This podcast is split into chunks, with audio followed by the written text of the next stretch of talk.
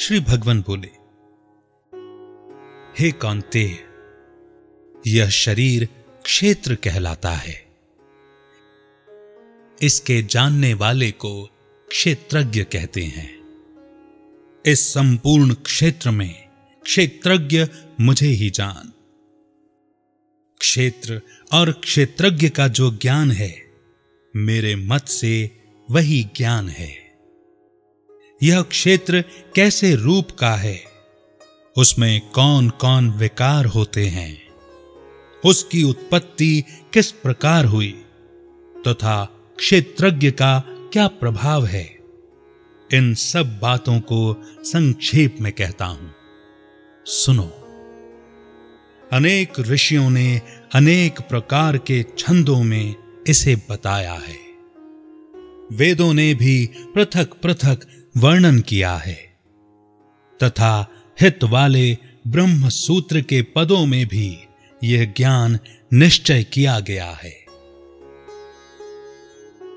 पंच महाभूत, अहंकार बुद्धि, अव्यक्त प्रकृति, दसों इंद्रियाँ, अपने मन का संयम, इंद्रियों को विषय से विरक्त अनन्य भक्ति करना, एकांत में रहना जन समूह में रहने के गुण का अभाव है, पर उनके कोई इंद्रियाँ नहीं हैं, जिसको किसी से आसक्ति नहीं है, पर जो सबका आधार है।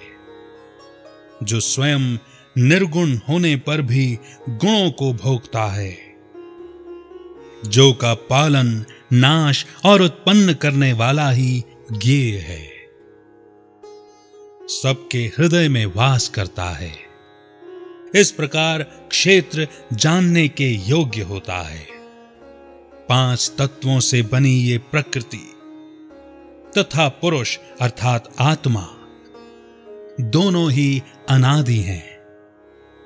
विकारों की उत्पत्ति प्रकृति से हुई है। कार्य तथा कारण को प्रकृति उत्पन्न करती है। आत्मा तो सुख व दुख का भोगता है। प्रकृति अर्थात शरीर में पुरुष अर्थात आत्मा निवास करता है। प्रकृति अर्थात शरीर के गुणों का उपयोग करता है। तदनुसार उत्तम व अधम जन्म तथा मृत्यु को प्राप्त करता है।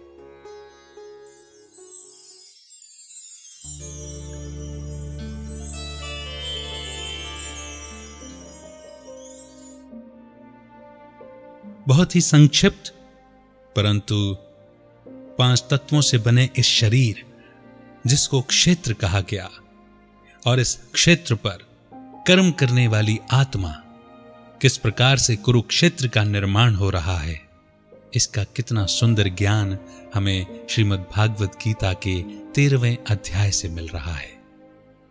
विकार अथवा बुराइयाँ पाँच तत्वों से बने इस शरीर के कारण ही हैं। आत्मा शरीर में रहते हुए कर्म करती है, परंतु कर्म के अनुसार ही सुख व दुख भी इसी शरीर के द्वारा ही प्राप्त करती है।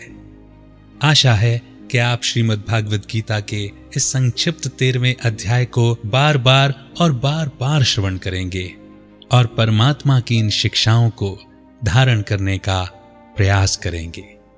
श्रीमद् भागवत गीता के चौदहवें अध्याय को लेकर मैं शीघ्र ही आपके बीच उपस्थित होऊँगा। अभी के लिए आज्ञा दीजिए। रखिए अपना बेहतर ख्याल। अमित का बहुत बहुत नमस्कार।